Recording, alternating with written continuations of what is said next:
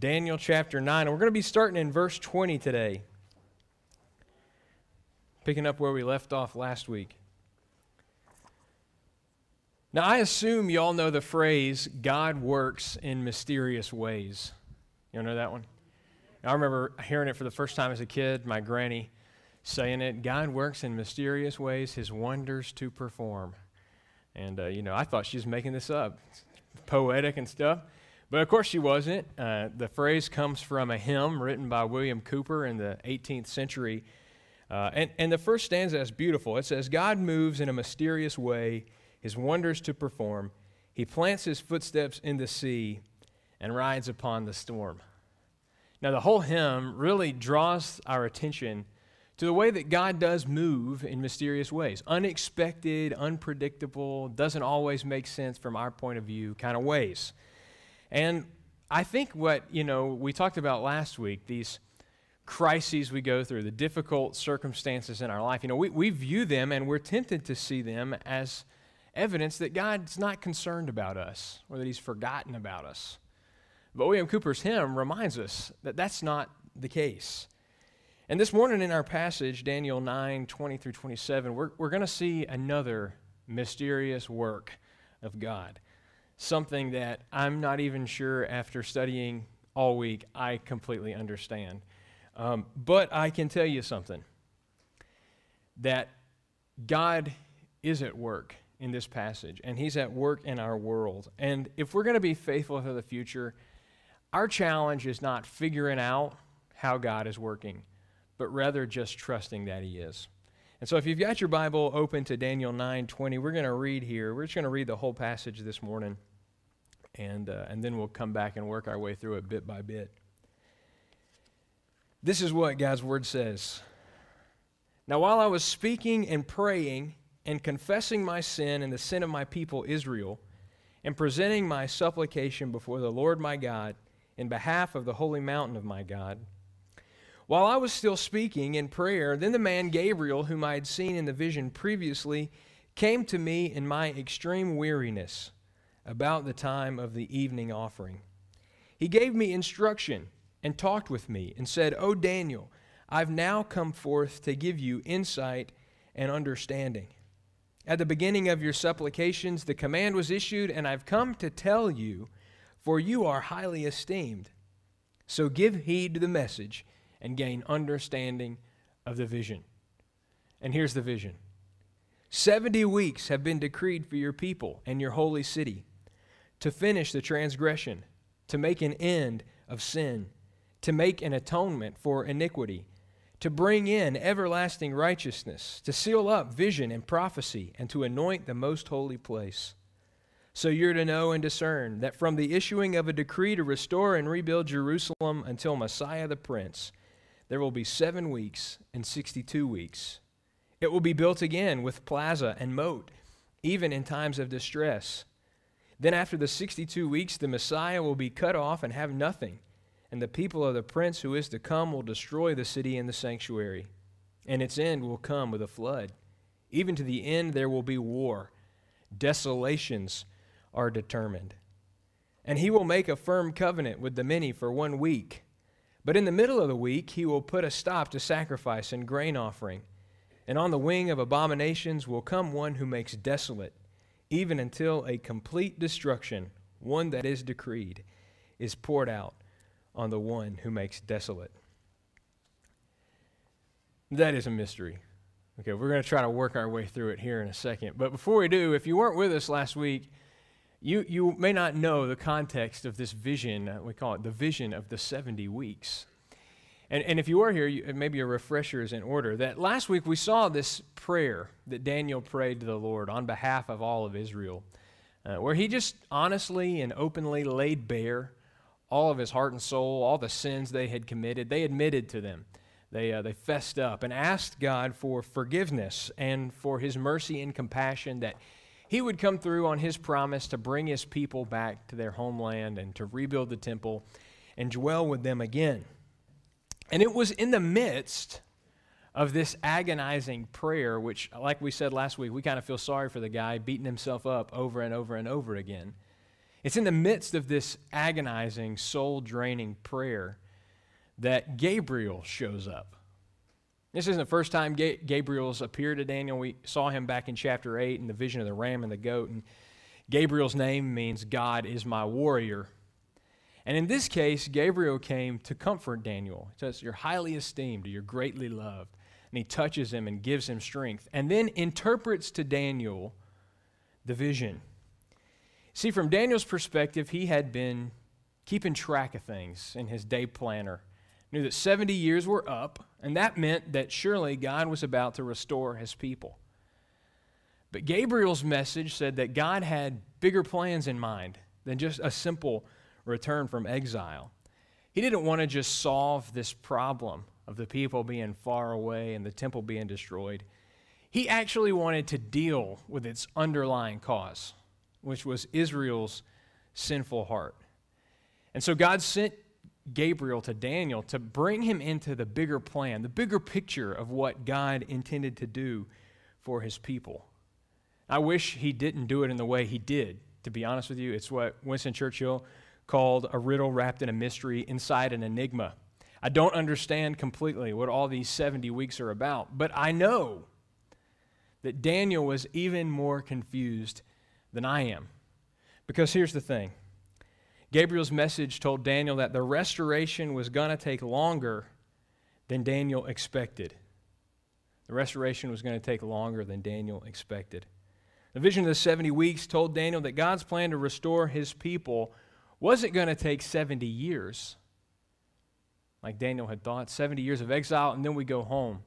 No, Gabriel says, 70 weeks have been decreed for your people. I imagine Daniel speaking to God as Peter did Jesus. Uh, how long, Lord, until you restore us? 70 years? And God says, no, 70 times 7 right? And how we interpret this passage and how we understand the relationship of the 70 weeks to each other really rests on this kind of concept of 77s. Your Bible probably says weeks because the Hebrew word sheva is week, but it's also the word seven because there are seven days in a week. And so the New Living Translation, I think, says 70 periods of time or 70 sets of seven. My Bible that we read is the New American Standard, and it says 70 weeks. And so we have to understand what these weeks are if we want to understand the passage. The first thing we realize is that seven is a highly significant and symbolic number in the Bible. Right, we, we know this, but let me just run through a few examples. Scripture records seven days of creation in Genesis 1, seven clean animals that were taken into Noah's ark, seven times that Israel walked around Jericho, seven times that Naaman washed himself in the river Jordan. There were seven deacons in the early church, and the book of Revelation talks about seven churches, seven spirits, seven lampstands, seven angels with seven trumpets, seven plagues, and seven bowls. Sevens are everywhere in the Bible. Already we've seen them in Daniel, back in chapter 2, when Nebuchadnezzar was ready to punish Hananiah, Mishael, and Azariah for refusing to bow down to his golden image. He heated up his furnace seven times hotter than normal. That's not a very precise. You ever tried to turn sevens into decimals? Who knows how much hotter that is, but it's seven times. Kind of symbolic there. Then later, when Nebuchadnezzar exalts himself against God and says, Look at Babylon the Great, which I have made, he loses his sanity for seven periods of time. Extensive use of the number seven throughout Scripture led the early church fathers to designate seven as the number of cosmic completion and perfection. Therefore, when Gabriel comes to Daniel, we could understand these 70 periods of seven as a perfect representation of God's complete plan for his people. All right? So maybe the 70s periods of seven are symbolic and representative. But seven doesn't just symbolize stuff. It's almost as if God has structured all of time around the number seven. And we already said there are seven days in a week. Maybe you remember back in Genesis chapter 1 that God created everything that is by the word of his mouth from nothing. Just said, let there be, and there was. and he created in the span of six days. And then Genesis 2 tells us on the seventh day, he rested from all his labors, and he set aside the seventh day to be holy. Remember, the word for seven in Hebrew is Sheva, and the word for Sabbath is Shabbat. They're related. The seventh day is set apart as holy, and God told his people in the Ten Commandments, which we read this week in our Bible reading plan, that they were to honor the Sabbath, to keep it holy, to set it apart to the Lord as a day of worship and a day of rest. But beyond the seven days, did you know there's actually a pattern of seven years? There's a Sabbath year. Why don't you turn in your Bible with me to Leviticus 25? And we're going to be in Leviticus this week in our Bible reading plan. And listen, we all know how difficult Leviticus can be. Leviticus, Numbers, Deuteronomy, that's where people typically bail out on their Bible reading plan. Don't you do it. You keep going this week. Don't bail. But in Leviticus 25, God relates to his people not the Sabbath of the week, but the Sabbath of the year. He says in verse 2 When you come to the land that I give you, the land shall keep a Sabbath to the Lord. For six years you shall sow your field, and for six years you shall prune your vineyard and gather in its fruits. But in the seventh year there shall be a Sabbath of solemn rest for the land, a Sabbath to the Lord. You shall not sow your field or prune your vineyard.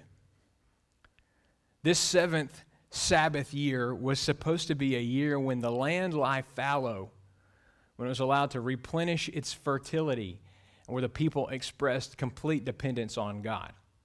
Now, a hard thing, the Sabbath year. Every seven years, don't do anything. So we got the Sabbath of the days, we got the Sabbath of the years, and then there is an even larger Sabbath cycle. After the seventh Sabbath cycle, the 49th year, there was to be a special year set apart you know what it's called? The year of Jubilee, right? A special Sabbath year when not only did the land lie fallow, but if any land had been bought or sold, you could read about this in Leviticus 25 and 8 following. But had any land been bought or sold, it was supposed to be returned to its ancestral owner. And if any Israelite had gotten into a tight place and sold themselves into slavery, they're supposed to be set free. The Jubilee year. And when you think about this, this seven thing, ordering time, creating a wonderful rhythm of rest and rejuvenation. Uh, we, we look at it, we think, wow, what a blessing. If only we, you know, we get bent out of shape about student loan forgiveness. God is talking about every 50 years a complete economic reset. Wow, what a huge blessing. What a wonderful gift. But you know, there's no biblical or historical record that Israel ever observed a Jubilee year. In fact, Scripture indicates the opposite. If you turn the page to Leviticus 26, you see God's warning that He gives if they turn back on all the commands He gave them. And in, I'm going to start reading in verse 28 and just kind of give you the highlights from Leviticus 26. God warned Israel if when they got in the land they didn't obey His commands, He said, I myself will discipline you sevenfold for your sins. I'll lay your cities waste, and I'll make your sanctuaries desolate. I myself will devastate the land. I'll scatter you among the nations. I'll unsheath the sword after you. That's an image. And your land shall be a desolation, and your city shall be a waste. Verse 33 Then the land will enjoy its Sabbaths as long as it lies desolate while you're in your enemy's land. Then the land shall rest and enjoy its Sabbaths. As long as it lies desolate, it shall have rest. Get this the rest that it did not have on your Sabbaths when you were dwelling in it. In other words, God said, if you listen to my commands, I'm going to build in around these periods of seven a wonderful pattern of rest and rejuvenation. But if you disobey me, I'm going to unsheath my sword and I'm going to kick you out and let the land have the rest that it's meant for. And that's exactly what happened. The book of Chronicles in 2 Chronicles 36 interprets the exile this way. It says Nebuchadnezzar took into exile in Babylon those who'd escaped from the sword. That's kind of weird. And they became servants to him and to his sons, like Daniel, until the land had enjoyed its Sabbaths. All the days that it lay desolate, it kept Sabbath to fulfill 70 years. So listen carefully. Let's try to pull all this together. The 70 years of exile that Daniel has been keeping track of while he was in Babylon's court weren't haphazard, arbitrary. And why 70 years? Why not 64 years? Well, each one of those years in exile was significant because according to 2 Chronicles 36, each one of those years represented a Sabbath year that had not been observed while Israel was in the land. would you know that from the foundation of the kingdom of Israel until the day of their exile was essentially seven Sabbath cycles? So, all those Sabbaths that they had neglected, all those years they had foolishly worked the ground instead of letting it rest, God exacted punishment and gave the land rest during their exile. And so when Daniel says, All right, God, you said 70 years and the 70 years is up, God says, That's true, but wait, it's going to take longer than you thought because the problem's worse than you imagined. Can't remember how I put this in the bulletin, but Israel's problem ran deeper than they understood. See, Daniel repented on behalf of Israel for their neglect of God's law. I imagine in the back of his mind, he's thinking about all those Sabbaths that had gone unobserved. He's thinking about all the idolatry, the unfaithfulness, the unwillingness to bend when God brought correction. And he repents for it. And in his mind, he thinks that now that sins have been repented of. God's going to be merciful and compassionate, and He's going to bring us back to the land. And this time, He'll bless us with His presence, and we'll be able to stay. But it's like I told you a few minutes ago God was interested more in then restoring His people from exile. He wanted to deal with the cause of exile, their sinful hearts. And so Gabriel told Daniel in verse 924, Daniel 924, 70 weeks have been decreed for you, for your people and your holy city. Two, and these are the, the purpose of the 70 periods of seven to finish the transgression, to make an end of sin, to make atonement for iniquity, to bring in everlasting righteousness, to seal up vision and prophecy, and to anoint the most holy place. Daniel thinks 70 years of exile were punishment so that our sins would be forgiven and we could come back. And God says, I've got a bigger plan than that. I'm not interested in just bringing you back to the way things were before. I'm interested in something much larger. The 70 periods of seven and the 70 weeks, they're not some kind of timeout. Like the, I don't know if you watch hockey, I don't much, but I do know that if a guy hits another guy with a stick, they have to go sit in timeout for three minutes, you know, and then they get to come back out and play again. Right? That's about all I know of hockey. But that's not what the 70 years of exile or the 70 weeks were about. It's not timeout. You guys go think about what you've done, and then maybe I'll bring you back to the land. They're not some kind of purgatory. Know, like, well, Israel had to go through some punishment so that God could refine them so they could come back.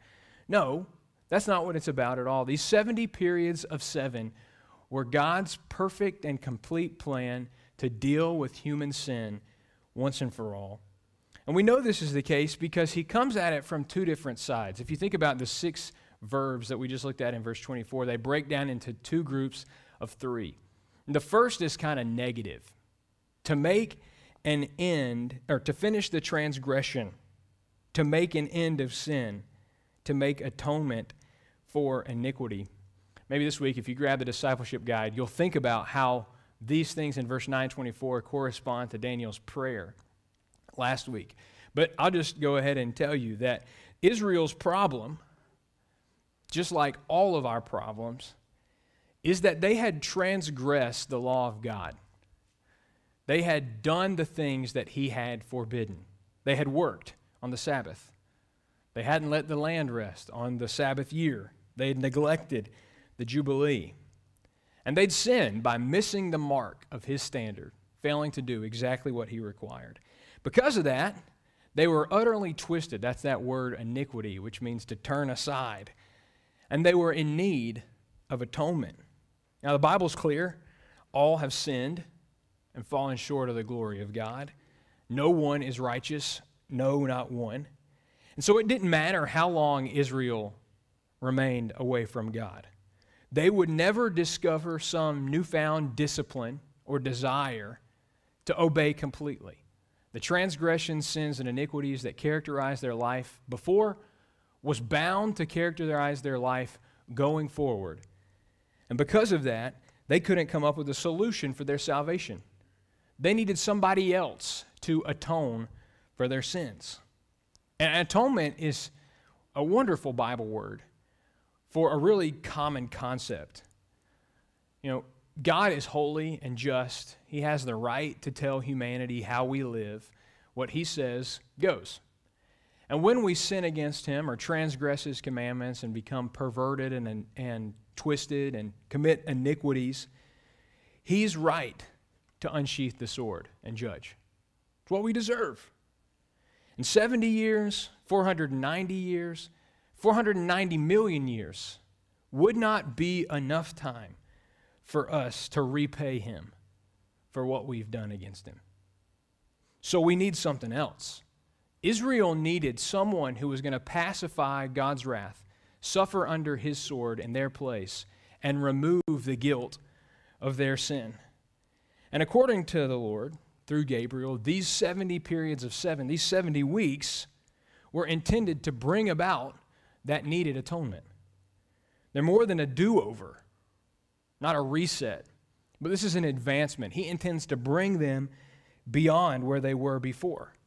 We know that because the second purpose, the second group of three, is the positive side to bring in everlasting righteousness, to seal up vision and prophecy, and to anoint the most holy place.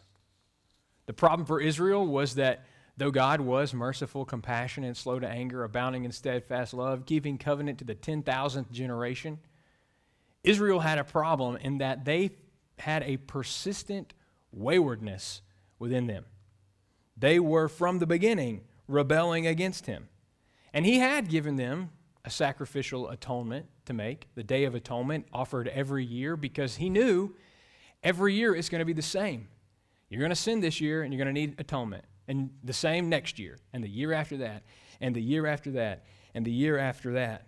The story of the Old Testament is God's faithfulness and Israel's faithlessness and rebellion. So even when God restored his people to the promised land, if they somehow found a way to rebuild the temple and reinstitute the sacrifices, all that meant was they were right back where they were before, accepting the fact that every year is the same. We sin and God forgives. We sin and God forgives. We sin and God forgives. It's kind of the way one scholar put it, Peter Gentry. He said, You can get the people out of Babylon, but the harder problem is getting Babylon out of the people. They weren't sinful and idolatrous because they were living among a sinful and idolatrous people. Even when they'd been in the promised land, that sin and idolatry welled up from within. They were at best half hearted in their commitment to the righteousness God required. And so what they needed was something different. Not half hearted righteousness, but wholehearted righteousness, an everlasting righteousness. The kind of righteousness that God had promised through Isaiah in Isaiah chapter 60, verse 21. Your people shall all be righteous, they shall possess the land forever. And according to Gabriel, at the end of these 70 weeks, that's exactly what was going to happen. The people were going to possess an everlasting righteousness so that their livelihood and their presence in the land wasn't always at risk of being sent out by an unsheathed sword. They would know that we are where we're supposed to be and God is with us and nothing can take that away. But beyond that, Gabriel says the end of the 70 weeks brings uh, an end to vision and prophecy. He says all vision and prophecy will be sealed up. Now, this is a confusing one. To set a seal to something can either mean two things. It means to either authenticate it by giving it USDA choice. Bam. It's authentic. This is the real deal, baby. Can't find it anywhere else. It's got the stamp of approval. And so maybe what God is saying is that at the end of the 70 weeks, He's going to put His stamp on it, put His seal on it. And every prophecy that had ever been given would have been proven to be true. All prophecy would be fulfilled. On the other hand, to seal something up like you do your peanut butter jar or your toothpaste means that you close it. It's not open anymore. And maybe what God means is that at the end of the 70 weeks, there will be no further prophecy. There won't be any need for it. Because either way, whether it's setting a seal to authenticate every promise that's been given or shutting it up so no more prophecy is given, in both cases, you kind of get the idea that maybe God's plan had come to fruition. The end of these 70 weeks, there's no need for prophecy. Everything that God's going to do, He's done, just as He said He would. Then we come to the final purpose of the 70 weeks, uh, one of the more important and challenging ones, again, of these. Gabriel says he's going to anoint a most holy. And our Bibles typically put in there for us, most holy place. And the reason they do that is because throughout the Bible, where this Hebrew phrase, the most holy, occurs, it, it occurs in association with the tabernacle or temple. The most holy place is the Holy of Holies. And so when they see this phrase, they assume that just as it is everywhere else, this is related to the reconstruction of a future temple that God is going to anoint the Holy of Holies with his presence. And given the overlapping ministries, I don't know if you knew this, but Daniel and Ezekiel are prophesying at the same time. And the end of Ezekiel's prophecy, chapters 40 through 48, refer to a future glorious temple that's going to be built. And so, because those two things overlap, lots of scholars believe that the most holy place that Gabriel's talking about is the future temple that Ezekiel sees, that God is going to anoint the future Holy of Holies with his presence. However, the traditional Christian interpretation, and one that was even present in medieval rabbis, the Rabbi Ibn Ezra and Nachmanides, both of them interpreted this as a messianic prophecy. That the most holy is not a place, but a person, the Messiah. That he was going to anoint, the word anoint is the same word for Messiah. He was going to anoint a most holy person. I'm not completely sure. But it's obvious from Gabriel's message that when you put all these six purposes of the 70 weeks, you get the idea that when all is said and done, when God's made an end of transgression, an end of sin, when He's atoned for iniquities, when He's sealed up prophecy, when He's anointed this most holy place or holy person, this is the end. This is the grand culmination of God's plan when His kingdom is established on earth as it is in heaven. In that day, God wouldn't simply restore His people to their homeland, He'd redeem them from their sin and usher in the everlasting promises that He'd made. Daniel thought they needed just that little simple act of forgiveness. And then we can go back to the way things were 70 years ago in the good old days when the temple was there and we were worshiping you. And God said, I got bigger plans for you than that. I don't want to just deal with the consequence of your sin. I want to deal with the cause of your sin. I want to come in and I want to give you a new heart. Because of that, I believe that God's plan was fulfilled in Christ. And that's why we come to this outline of the 70 weeks in verses 25 and through 27. And uh, I'll, I'll get there to that final conclusion. But take it with me in three phases. Right? Are y'all good? Okay, you're not glazed over and bleary eyed or anything. If I were an angel, I'd touch you and give you your life back. As it is, I'm just going to keep preaching at you. Right? So take it in three phases. The first phase is a return from exile and the reconstruction of Jerusalem. Verse 25 So you are to know and discern that from the issuing of a decree to restore and rebuild Jerusalem until Messiah the Prince, there will be seven weeks and 62 weeks. It will be built again with plaza and moat, even in times of distress. So we have these 70 periods of seven broken down into three phases. And the first phase is seven weeks plus 62 weeks. Right? And in this first week, the period of time is bounded by two events. On the one hand, Gabriel says a word is going to go out. And on the other end, it will be rebuilt with plaza and moat. Now, you can go home this weekend, or this afternoon, this week, and you can research the various interpretations of Daniel's 70 weeks. And you'll see various chronological markers where different people have started the clock at different moments based on this word going out. Some people say the word is the word that Gabriel brings. And so from the moment Gabriel speaks, the clock begins. My view is that the word that he's speaking about is the word of Cyrus the Great, who, uh, in the same year that Daniel receives this prophecy, gave permission, actually more than permission, to the Judeans to go back to Jerusalem and rebuild the temple. His words recorded for us in Ezra 1, verses 1 through 4, and 2 Chronicles 36, 22 to 23. And why don't we just look at Ezra 1 so you can kind of get the idea? If you're not in a Bible drill, you can just wait. I'll get there and I'll read it. Ezra 1. Now, in the first year of Cyrus, king of Persia, in order to fulfill the word of the Lord by the mouth of Jeremiah, the Lord stirred up the spirit of Cyrus, king of Persia, so that he sent a proclamation throughout all his kingdom and also put it in writing, saying, Thus says Cyrus, king of Persia, The Lord, the God of heaven, has given me all the kingdoms of the earth. Now you know about Nebuchadnezzar and how he thought. Think about how different Cyrus is from Nebuchadnezzar. He's appointed me to build him a house in Jerusalem, which is in Judah. Whoever there is among you of all his people, may his God be with him. Let him go up to Jerusalem, which is in Judah, and rebuild the house of the Lord, the God of Israel. He's the God who's in Jerusalem. I take that to be the word that goes out, sending God's people back to Jerusalem to rebuild the temple. Doesn't fit perfectly in some grand chronological scheme, as I'll, I'll, admit to you.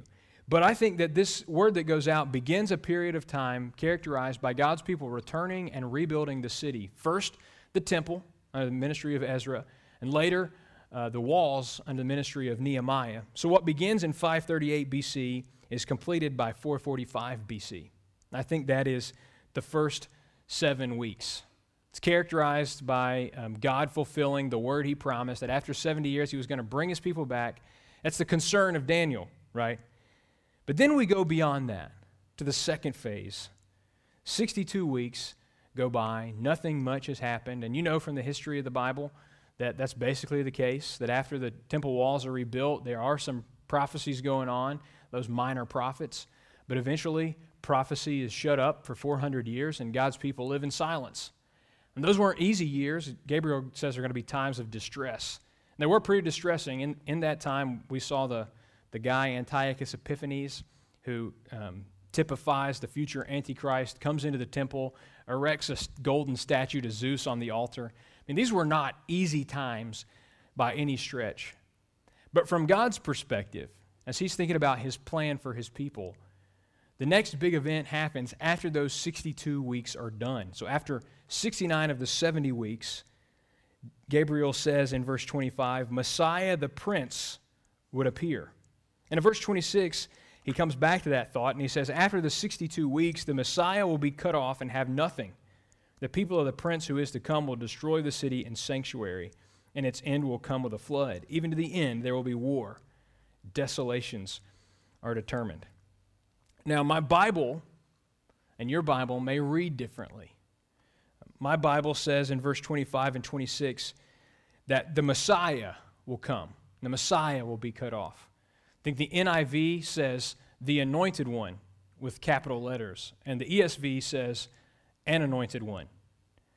They take the Hebrew phrase and they use it as a description Whereas the King James Bible and the New American Standard Bible, following that messianic interpretation of the passage, view it as a title, the Messiah. Not any old anointed person, but the long awaited one. It's not a Messiah and somebody anointed like Aaron was for the high priesthood. Not somebody anointed like David was for the kingship or like Cyrus was. God calls Cyrus his Messiah. But this is something different. Given the purpose of the 70 weeks laid out in verse 24, I think my conviction, we can debate about this, but my conviction is that this is the Christ, the one who arrives to make an end of sin, to provide atonement, to usher in his kingdom. He was born around AD 2, began his public ministry around AD 27. But Paul tells us that his birth was not haphazard or arbitrary. He says in Galatians 4 that when the fullness of time had come. What time? What fullness? What, what is Paul thinking about when he thinks about that? Well, when the time was right? No, I think that what he says and the way Paul talks about the mystery that had been hidden from the ages but now been revealed in Christ, I think he has in mind that God, from before the foundation of the world, had a timeline in mind. And that when the fullness of time had come, God sent forth his Son. Paul also says in Romans 5 that at the right time, Christ died for the ungodly. There's nothing haphazard or arbitrary about the moment of Christ's birth or any significant event in his life. Everything happened according to plan, according to God's perfect timing. And the reason that I'm sort of sold on this messianic interpretation of Daniel 9 rather than um, the future Antichrist or something like that is because of what he, uh, Gabriel says in verse um, 26. After the 62 weeks, the Messiah will be cut off and have nothing. The word behind cut off is um, the Hebrew word karat, not karate, but kind of similar to that. Because the idea karat is used idiomatically throughout the Old Testament. It, the word translated is to cut. And in Genesis 15, it's used when God comes and makes a covenant with Abraham. He cuts the covenant. I don't know if you've, Genesis 15 is bizarre, so you might have breezed through that in your Bible reading plan. But God comes to Abraham and promises that he's going to make him a covenant, give him the land of Israel, make him a blessing, all those wonderful things he says. And Abraham's like, Can I really trust you? How am I to know? So God instructs him to offer a sacrifice of animals. But instead of offering them on an altar, he has him split them in half, cut them in half, and lay their parts on the ground. The reason he does that is bizarre to us. You know, it's kind of gory. You sure you want to do this? But in their culture, that was normal. Because when a covenant was entered into, two people promised to each other to be completely faithful to the terms of the covenant. And to signify it, instead of saying, I cross my heart and hope to die, stick a needle in my eye, they said, We're going to cut this animal in half, and then they ritually walk through it. And they symbolized, implied, that if I go back on the terms of the covenant, let what happened to these animals happen to me. And so instead of Abraham and God taking turns walking through those animals, God himself walked through, flaming torch in a fire pot. God took the terms of the covenant on himself. He said, If I fail to fulfill my word to you, Abraham, let what happened to these animals happen to me. The word there, to make the covenant, idiomatically, an idiom, to cut the covenant, is the same word used in verse 26. It says, The Messiah will be cut off. Would you believe? In Isaiah 53, when Isaiah prophesied the future coming Messiah, he recorded God's question who considered that he was cut off out of the land of the living, stricken for the transgression of my people.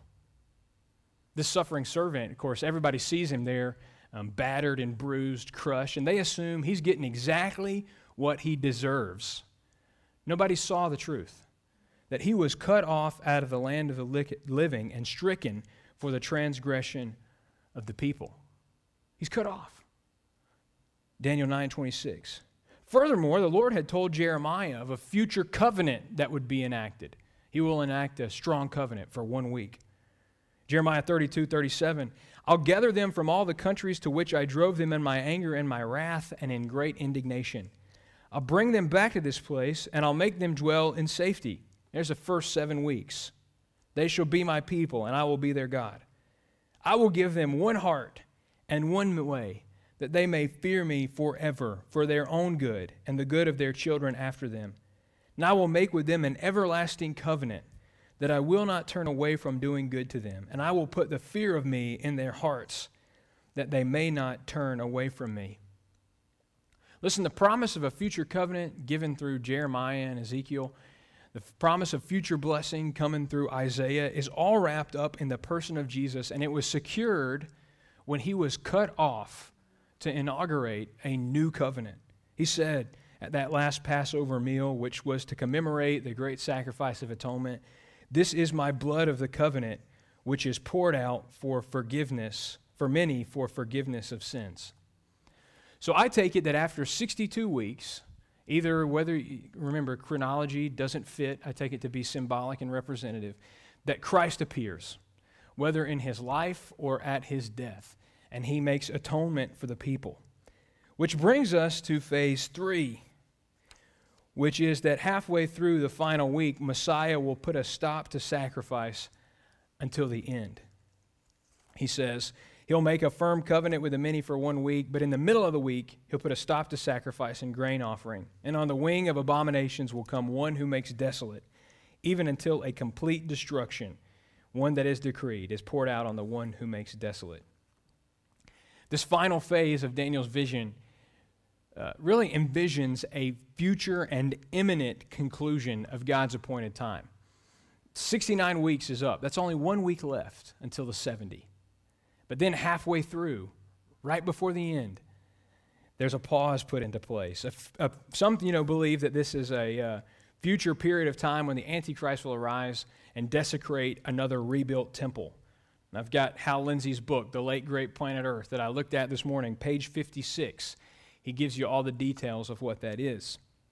Others, though, see it as fulfilled in the Roman destruction of the temple in AD 70. After Jesus' death, of course, um, there was no need for temple sacrifices. He offered himself as a sacrifice for sins once and for all. Um, but that didn't mean that everybody fell in line. Right? The book of Hebrews uh, encourages Jewish Christians not to turn back to the temple, but to remain committed to Jesus, who suffered outside the camp. But in AD 70, Titus walked into town and destroyed the temple.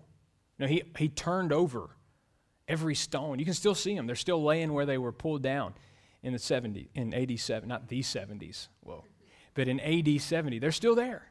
Temple destroyed, hasn't been rebuilt. Others think that maybe Jesus has in mind this half of the week begins in AD 70 when the temple is destroyed, and it concludes in AD 135 when a messianic pretender named Simon, he called himself Bar Kokhba, the star of Judah, star of the sky, he came and, and uh, announced himself as the Messiah, and the Sanhedrin fell in line this time. And they authenticated him, said he's the real deal. For two years, he rules over Judah, uh, Judea as sort of an autonomous empire. He even makes his own money. And then in 135, the Emperor Hadrian calls back Julius Severus, one of his most outstanding generals, and he brought in soldiers from across the empire as far as uh, uh, Germany today. And they destroyed the city of Jerusalem, put down the revolt, and uh, expelled the Jews from the city. So, however you look at it, Jerusalem's destroyed. Judgment has been brought out. It came on like a flood. But again, I want to be humble on this because Daniel's vision of the 70 weeks told of God's mysterious plan to bring his people back from exile and then to do even more than that. Not just to deal with the consequence of sin, but to deal with its cause. Not to deal with the symptom, but to get to the actual root of the problem. And because of that, it's my personal conviction that our tortured attempts to try to pin down the events to specific chronology runs the risk of missing the point. And here's why. Our responsibility is never to perfectly understand God's plan. It's not even to remind God of some predetermined and announced timeline. Like, hey, God, you said 70 years, and 70 years is up. Where are you at? But instead, our responsibility, especially in times like this when it's not always clear what God is up to, is to trust his plan. Jesus said, No one knows the day or the hour, not even the angels of heaven, nor the Son, but the Father only. So, had you been in Daniel's shoes the day Gabriel arrived in his bedroom to give him this vision of 70 weeks, you probably would have struggled to believe that the end of the exile was actually going to take longer than you initially thought. Had you been living in the time of Christ, you'd have been right there with those people and said, He's getting what he deserves. You'd have failed to realize what God was really up to. And I say that because I assume, like you, when God's plan in my life doesn't match up with my plans, my first reaction is not to humble myself before the Lord and allow Him to gently and lovingly correct me and submit myself to His direction. I get angry, worried, frustrated. God, I thought you were going to do this. I thought you were going to do that. Where are you? What are you doing? How do you dare not do what you said you were going to do for me? But God moves in a mysterious way. We're interested in the spiritual equivalent of get rich quick schemes and fad diets. We want to know how can I get my life on track in one week? How can I get right my family? How can I overcome everything? But God doesn't work that way. He doesn't work in one day time periods, one week time periods. We're focused on what's going to happen next month or next year. God's plan is a lot bigger than that. He knows how each moment, minuscule milliseconds, He knows how each millisecond of your life works together to accomplish in you an eternal weight of glory that's beyond all comparison. He uses crises and disappointments to refine us and shape us into the image of Jesus. I don't know exactly those 70 weeks, how they were supposed to be parsed out, but I do know this God has a perfect plan for you, each of you. 70 weeks, 70 years, I don't know. Moses says in Psalm 90 that the length of our life is uh, 70 years, which I think is interesting. Maybe by reason of strength, 80. But he knows beyond even that. He knows eternity for you. He created you for fellowship with him from the beginning. He wants you to know him. But because of your sin, your transgression and iniquity, you're kind of like Daniel, looking around trying to make sense of the brokenness you see all around you, and you say, Hey, God, what are you doing? What do you think you're doing? Thought you were, had plans to prosper me, plans for my good, not to harm me. Where are you right now? He wants to refine you, to shape you. That begins, of course, when a person recognizes all that Jesus has done. When they see that he has made an end of sin in his death, that he took our sins in his body on the tree that we might die to sin and live to righteousness. By his stripes, we are healed. It all begins there when a person says, I'm done trying to make sense of my life, trying to fit all the pieces together. I'd much rather submit myself to your way for me. I can't determine what's going to happen tomorrow, but God, you have known each of my days from before time even began. You know what you want to accomplish in me. Show me how to follow you day by day. You know, the Bible says the plans of a righteous man are ordered by the Lord. That when a person commits themselves to following Jesus, maybe things don't get easier, but things become more clear. You don't have to figure out how to figure out the end. You just have to be faithful in the moment. And God wants to do that for you today. Maybe you've never even trusted Jesus, never even thought that He had anything to do with you. Well, I hope you see that He is all there is. All of human history, the 70 weeks, and everything that's not included in those 70 weeks, finds its fulfillment in Him. For it was by Him and through him and for him that everything's been made, even you. And so your greatest joy and satisfaction will be found in living your life for Jesus. I want to help you do that today. But maybe you're discouraged and disappointed by the signs that you can only interpret as evidence that God has forgotten you or abandoned you. Y'all ever been there? Told my wife one time, God left me here. God abandoned me. How foolish. I mean, from my perspective, it was true. I didn't see where God was at work. But trust me, even in those dark moments, what we called last week crisis times, He hasn't abandoned you. How could He? Who on earth would sacrifice their own son for a person and then decide sometime later that you aren't worth worrying about. Nobody. Paul says in Romans 8 that will he who sacrificed his own son keep back from us any good thing? No way. So your moments of crisis are there and they're real, and you can't always see what God is doing, but you can trust that the good work that began, hey, listen, before you were even born, before the foundation of the world, God set his love on you. Paul says in Ephesians 1, he chose us in him before the foundation of the world, that he sent Christ to die while we were yet sinners, before any of us could ever raise our hand or bow our head and close our eyes and pray a prayer. Before any of that, God sent his son to die for you. How on earth could he ever turn his back on you now? He's already invested so much. He already has a purpose in mind. He hasn't forgotten you. No, brothers and sisters, we may not understand the events or circumstances of our times, but we can trust God's mysterious plan. He will finish in you what He started. That's why I love William Cowper's hymn, because we know the first line God works in mysterious ways. And you know his other song, his other famous hymn is There's a Fountain Filled with Blood Flows from Emmanuel's Veins. We still sing that one. But you may not know the details of his life. William Cowper's mother died when he was six years old, and his father sent him to live in an 18th century boarding school where he was abused by an older boy. And the rest of his life, he struggled with severe depression. Tried to kill himself multiple times with um, laudanum. He tried to throw himself off a bridge. He tried to hang himself with a belt, and the belt broke. Finally, they had him put into St. Albans Insane Asylum. He knew darkness like you can't imagine. So when he says something like God works in mysterious ways, I take what he says as kind of true. But if you read the rest of his hymn, you really get the point.